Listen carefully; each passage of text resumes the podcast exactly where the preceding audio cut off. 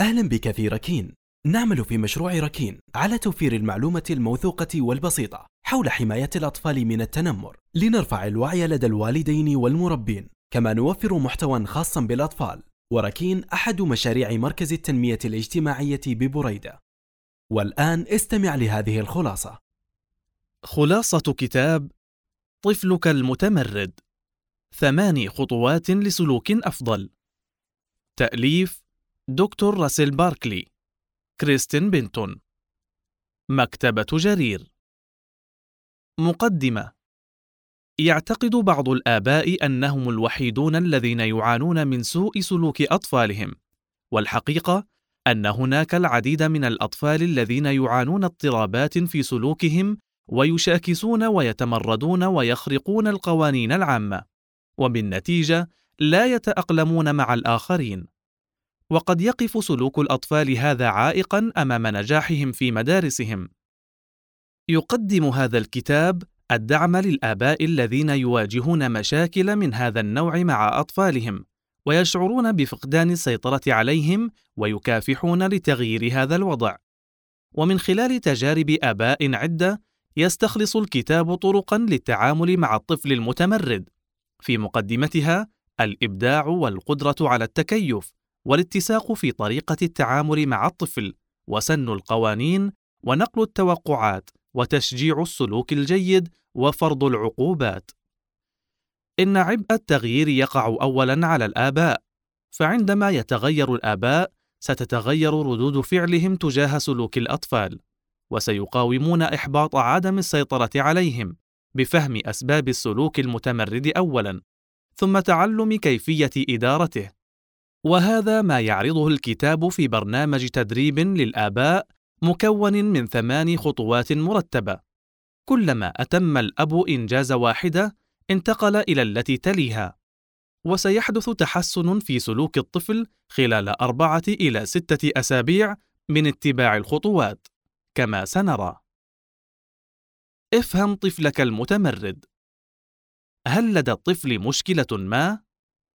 إن عصيان الطفل المتكرر للأوامر أمر متوقع من طفل تمرد وقد يسميه البعض مقاومة أو معارضة أو عصيانا أو وقاحة وغيرها من التسميات. فالطفل ذو السلوك المضطرب والمتمرد يتسم بالسلوكيات التالية. يغضب في بضع ثوان. يقاوم الأعمال الراتبة الواجب القيام بها. يصر على طريقته عند اللعب مع أصدقائه. يتجادل بصوت مرتفع. يكذب ويغش هربا من تحمل المسؤولية. يحب الانتقام ممن استخف به. يتعمد عصيان الكبار وبالذات الآباء. يرفض اتباع التعليمات ويخرق القوانين. قد يدمر ذاته بحبس أنفاسه أو ضرب رأسه. يظهر القليل من الاحترام والتقدير لوالديه. يضايق ويزعج الآخرين لمجرد التسلية. إن بعض هذه السلوكيات قد يتطور عند الطفل في مرحلة ما وعندها لا يعد تمردا لأن التمرد يحتاج مرور ستة أشهر ليصبح اضطرابا سلوكيا في الطفل. لذا على الأب أن يأخذ بعين الاعتبار العوامل الأخرى التي قد تسبب تمرد الطفل فقد يكون بسبب المراهقة أو طلاق الوالدين أو الشعور بالتوتر لمرض أحدهما أو لولادة طفل جديد في العائلة وجميعها عوامل تنتهي من تلقاء نفسها وينبغي ألا تثير القلق إلا إذا استمرت أكثر من ستة أشهر. هنا يجب طلب المساعدة والمشورة. حين يتملك السلوك المتمرد الطفل ويؤثر عليه سلبا يتم تصنيفه مشكلة طبية. فهناك طفل صعب المراس وطفل يعاني اضطرابات نفسية. ومن الممكن معالجة التمرد بطرق بسيطة دون أدوية أو علاج نفسي عندما يكون السبب التربية الممزقة. وكل هذا يعتمد على درجة السلوك في الاستمرار والتكرار والحدة. ويجب الانتباه إلى أن هناك اسبابا أخرى تدفع لاتخاذ إجراء مع الطفل المتمرد كما يلي السلوك المتمرد يزداد بين الأطفال هذه الأيام اضطراب التحدي الاعتراضي هو حالة شائعة من الممكن أن تتحول إلى اضطراب السلوك، وهو أكثر حدة عادة في مرحلة المراهقة. اضطراب التحدي الاعتراضي يزيد من الصراع داخل الأسرة ويدمر العلاقات الاجتماعية بداخلها. الصراع بين الآباء والأطفال يتخذ شكلا ثابتا. لا يتغلب الأطفال على هذه المشكلة فتلازمهم حتى عند الكبر، كاضطراب سلوكي ثابت. يؤدي سلوك التمرد إلى مشكلات أكبر في التكيف، وبالتالي إلى السرقة والأعمال الإجرامية وتعاطي المخدرات. لماذا يحدث ذلك للعائلة؟ إن السلوك المتمرد للطفل لا يحدث أبدا من الفراغ، ولتفسير سلوك الطفل لا بد من معرفة القوى المؤثرة في هذا السلوك. واحد الحالة المزاجية للطفل وغيرها من السمات. اثنان تاريخ تعامل الوالدين مع الطفل. ثلاثة شخصية الوالدين. أربعة بقية العناصر في البيئة العائلية من أحداث وعلاقات ومواقف داخل وخارج البيت. لكل فعل رد فعل مساو له في المقدار ومضاد له في الاتجاه. فمزاج الأب السيء يجعل الطفل حاد الطباع وأكثر تمردا. وتشير الدراسات إلى أن كثيرا من الأطفال المزاجيين والمتهورين يكونون أبناء لآباء يتسمون بالصفات نفسها.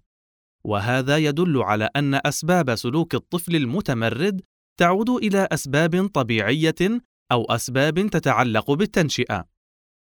ومن السهل التعرف على علامات الطبع الحاد في الشهور الستة الأولى لولادة الطفل، من خلال انفعالاته ومدى الاهتمام الذي يظهره ومستوى نشاطه. فالطفل الذي يعاني مشكلات السيطرة على الانفعالات سيصبح أنانيًا ومتسلطًا ووقحًا، وإذا ما كان يعاني مشكلات الانتباه سيحتاج المزيد من الإثارة والتحفيز. دقة المطابقة بين الأب والطفل تساعد في إدراك مدى الاختلاف والتشابه في طباعهما، وبالتالي معرفة الجوانب التي يحتدم فيها الصراع بينهما. فإذا كان الأب يعاني من نقص الانتباه وفرط النشاط، سيكون من السهولة بمكان أن يرثها الطفل من أبيه، مما يعني أن الأب بحاجة إلى مساعدة أولاً ليستطيع المساعدة في تعديل سلوكيات طفله فيما بعد. ويستعرض الكتاب بعض السلوكيات بين الأب وطفله. من الممكن أن تؤدي إلى التمرد كما يلي: إعارة الطفل اهتماما خاطئا، ما يدفعه دون قصد إلى تبني السلوك المعارض. اتباع نهج متناقض يدفع الطفل للاعتماد على قدرته على التنبؤ. إظهار محدودية قدرة الأب على التحمل، فينتقل السلوك السيء للطفل ويزداد سوءًا. إن تجاهل الأطفال ذوي السلوك السيء قد أصبح أسلوبًا مؤسفًا ينتهجه الآباء، إلى جانب خوفهم من الثناء على السلوك الجيد لأطفالهم، وبهذا تزيد الهوة بين الطرفين، فيعتبر الطفل هذا التجاهل تصريحًا له بالاستمرار في القيام بما يريد، فيزداد تمردا. وللأسف إذا صادف هذا السلوك الخاطئ طفلا يتصف بحدة الطباع سينتج عنه سلوكيات كثيرة غير مرغوبة ابدا وقد يصيب الطفل باضطراب التحدي الاعتراضي. إن البيئة العائلية بما فيها من عناصر كثيرة قد تساهم بشكل غير مباشر في تشكيل السلوك المتمرد للطفل من ناحية العلاقة بين الوالدين والمشكلات الصحية والشخصية والمالية ومشكلات العمل. وذلك يؤدي إلى تغير سلوك أحد الوالدين تجاه الطفل. وتصبح هناك مبالغة في ردود الفعل تجاهه فتتأثر نفسية الطفل ويزداد السلوك المعارض لديه. ما الذي يجب فعله حيال هذا الأمر؟ يجب أن تزيد ثقة الآباء في قدرتهم على التعامل مع سلوك التمرد في أطفالهم، سواء كان ذلك باتباع الخطوات التي يقدمها الكتاب بمفردهم أو بطلب المساعدة من متخصصين مؤهلين لتقييم حالة الطفل وتشخيصها، خصوصا إذا كان الطفل يتسم بالعنف والتمرد الحاد. فوجود متخصص يقيم وضع الطفل سيشعر والديه بالراحة والاطمئنان، والمتخصص يستطيع تحديد نقاط القوة والضعف لدى الطفل والعائلة من خلال الجلسات المتتابعة مع الجميع، وبالتالي يضع الخطة العلاجية الملائمة. ويمكن للآباء طلب الدعم من الأصدقاء أو المعلمين أو آباء مروا بنفس التجارب مع أبنائهم. فهذا يزيد من ثقتهم فيما يقومون به في تعديل سلوك ابنهم وفيما يلي بعض العوامل التي تساعد في تحقيق النجاح واحد مسح المشكلات الصحية فالأمراض المزمنة قد تعوق فاعلية الأب في تغيير أسلوب إدارته لطفله. اثنان الدعم المتبادل بين الوالدين وتجنب الخلافات. ثلاثة إذا كان الوالدان منفصلين فلا بد من الدعم الاجتماعي بتجديد العلاقات مع الأصدقاء والأقارب والجيران. فهذا يزيد النشاط والطاقة المكرسة للأطفال بدلاً عن الانعزال. أربعة: عدم تجاهل الإجهاد الذهني والانفعالي الواقع على الوالدين. خمسة: النظرة الواقعية لقدرات الطفل. 6. الحذر عند تطبيق البرنامج تجنبا لردة الفعل التخريبية. وعلى العموم، أساس السلوك الجيد لتغيير حياة الطفل يقوم على ثلاث طرق جديدة للتفكير والتصرف. واحد: معرفة الأولويات. تفيد معرفة الأولويات في عدم إضاعة الوقت في أمور ثانوية. فيجب توجيه أفضل ما لدى الآباء نحو تحقيق الأولويات المهمة اثنان المبادرة وعدم الاكتفاء بردود الفعل فالآباء يجب الا يقعوا تحت رحمة الأطفال وإنما عليهم أن يقرروا طريقة التعامل. ثلاثة الإكثار من الفعل والإقلال من الكلام.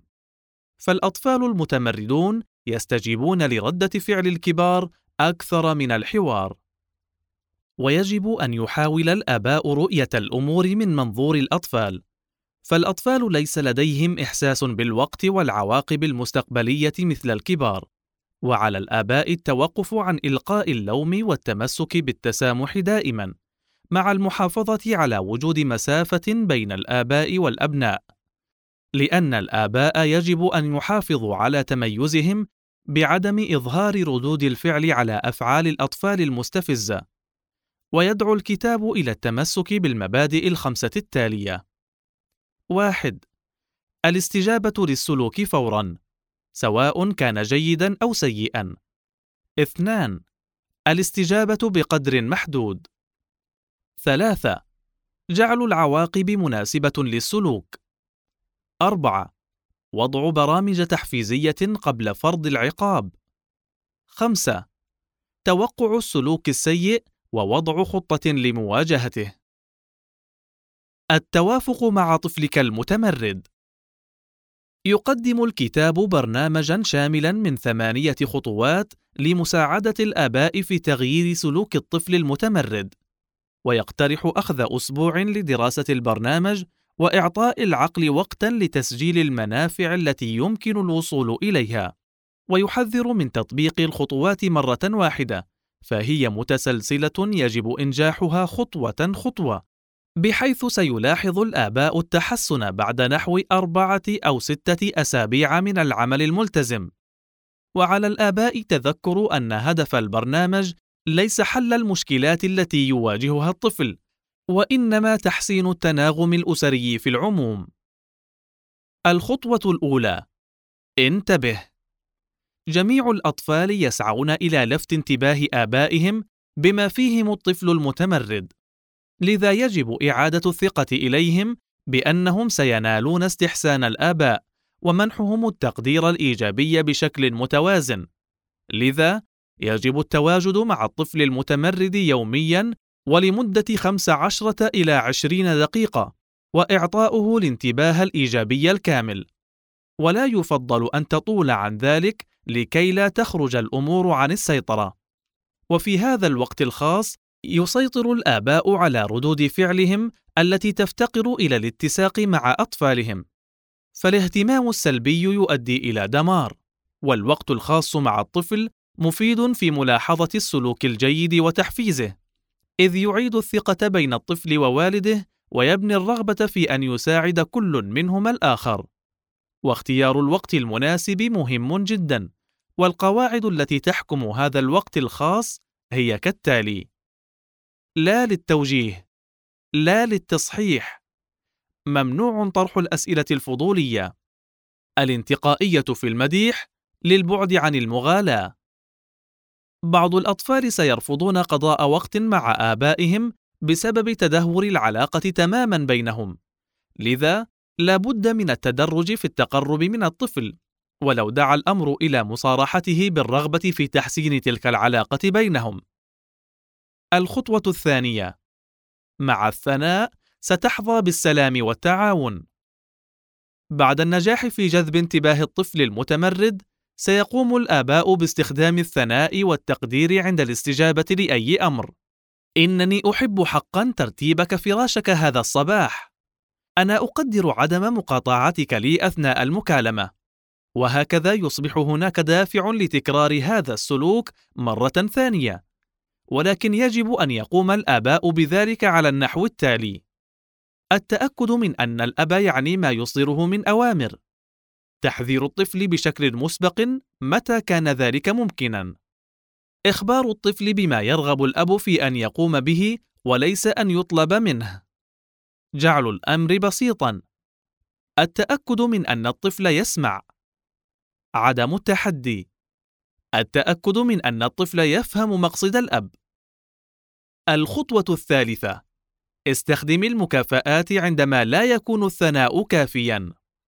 منح الطفل مكافآت في المستقبل لما يبديه من امتثال في الحاضر أمر فعال في تحفيز السلوك في إطاعة الأوامر والقوانين والأعمال المنزلية وغيرها. ويمكن تسجيل المكافآت كنقاط للطفل يصرفها وقت ما يشاء في المستقبل. فمنح المكافآت يسرع من وتيرة التقدم الذي يحرزه الطفل.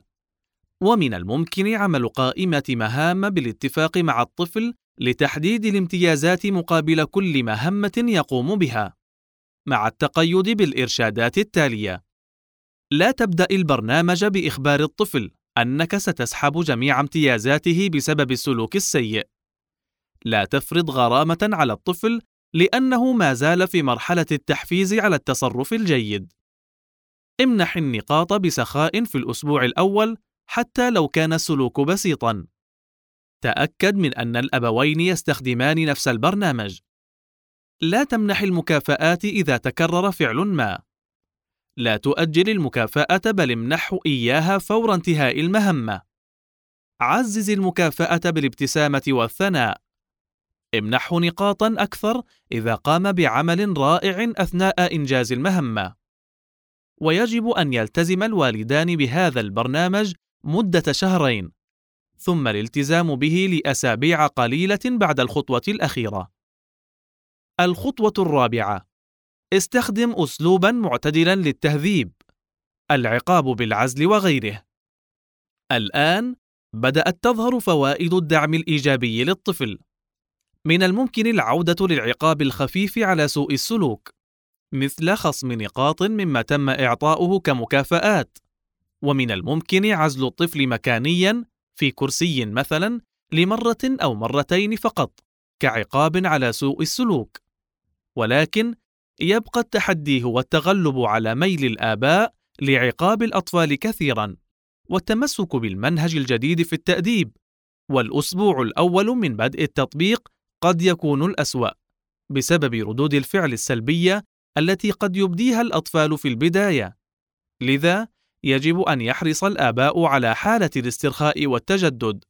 ومن بعد كل غضب الطفل سيزول لأن هناك تغيرا حقيقيا في سلوكياته نتج عن الخطوات الثلاث الأولى. لذا سيتم إعادة تعريف مفهوم العقاب كما يلي. البدء بخصم النقاط. عندما يفشل الطفل في القيام بالمهمات التي كان يكافأ عليها. تدوين قائمة صغيرة من السلوكيات الاجتماعية السيئة التي يجب أن يعاقب عليها الطفل. تعلم كيفية استخدام تقنية العزل. اختيار مشكلة سلوكية أو مشكلتين لاستخدام تقنية العزل إذا قام الطفل بأي منهما. استخدام قانون الخصم مرتين ثم العقاب بالعزل. والأهم دائما هو ألا يلجأ الآباء إلى العنف أبدا مع الأطفال، فخلال الأسبوعين التاليين سيقل استخدام العقاب والعزل، لذا على الآباء التحمل وعدم الاستسلام.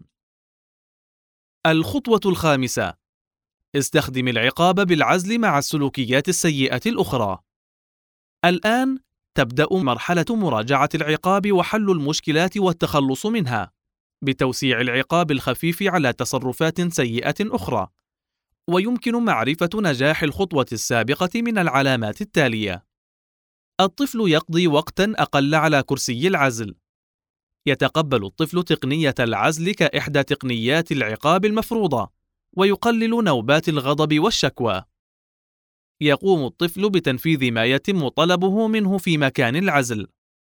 يطيع الأوامر في كثير من الأحيان. يشعر الأب بثقة أكبر في قدراته كأب. الخطوة السادسة: فكر بصوت عال وبمنظور مستقبلي. كيف تتصرف في الأماكن العامة؟ على الآباء وضع خطة لكيفية التصرف في الأماكن العامة بعدما أصبحت البيئة المنزلية أكثر أمانًا، وذلك بتحقيق التوازن بين الإجراءات التهذيبية والطرق التي ستشغل الطفل خلال التواجد في مكان عام. هل تساعدنا في إيجاد الكعك عندما ندخل المتجر؟ هل تستطيع التقاط الصور لنا في الرحلة؟ وكثير من الآباء يذكر الأطفال بأن التصرف خارج المنزل سيتم التعامل معه بالثواب والعقاب كما في داخل المنزل فيشجع الطفل على التصرف الجيد لأنه على ثقة بأن والده يعني ما يقوله كما في البيت. الخطوة السابعة. ساعد المعلم ليساعد طفلك. بالاتفاق مع معلمي الطفل يمكن توفير بطاقات توضح سلوك الطفل اليومي في المدرسة بحيث تكون عاملا محفزا للطفل لكسب النقاط والمكافآت عندما يعود إلى المنزل، وبهذا يبدأ بالتصرف الجيد داخل الصف. الخطوة الثامنة: السعي نحو مستقبل مشرق. بعد مرور شهرين من تطبيق الخطوات السابقة، سيلاحظ الآباء التغير في سلوك طفلهم المتمرد، وإن لم يحدث، سيكون عليهم اللجوء إلى متخصص. وفي حال تحسن سلوك الطفل على الآباء الاستعداد للمستقبل بتوقع كيفية التعامل مع أي مشكلة قد تظهر، فالطفل ينمو ويتغير سلوكه، لذا يجب أن يكون الآباء قد اكتسبوا الحكمة في التعامل معه، وبالتالي السيطرة على أي سلوك غير مرغوب قد يستجد عنده. خاتمة: إن برنامج الخطوات الثمانية مهم للغاية في إدارة سلوك الطفل وتطبيقه بنجاح سيؤدي إلى تحسن ملحوظ في علاقة الأب بطفله والكثير من الآباء استعادوا ثقتهم في أنفسهم بعد أن أصبحوا مستعدين لمواجهة المستقبل وأي مشاكل قد تظهر في سلوكيات طفلهم. فعندما غير الآباء من أنفسهم قليلا استطاعوا تغيير سلوكيات أطفالهم إلى الأفضل. شكرا لاستماعك. يسرنا متابعتك لحساباتنا في شبكات التواصل الاجتماعي. ركين كما نستقبل اقتراحاتك وأفكارك عبر البريد الإلكتروني. Info at rakin.me ركين مرجعك الموثوق حول التنمر.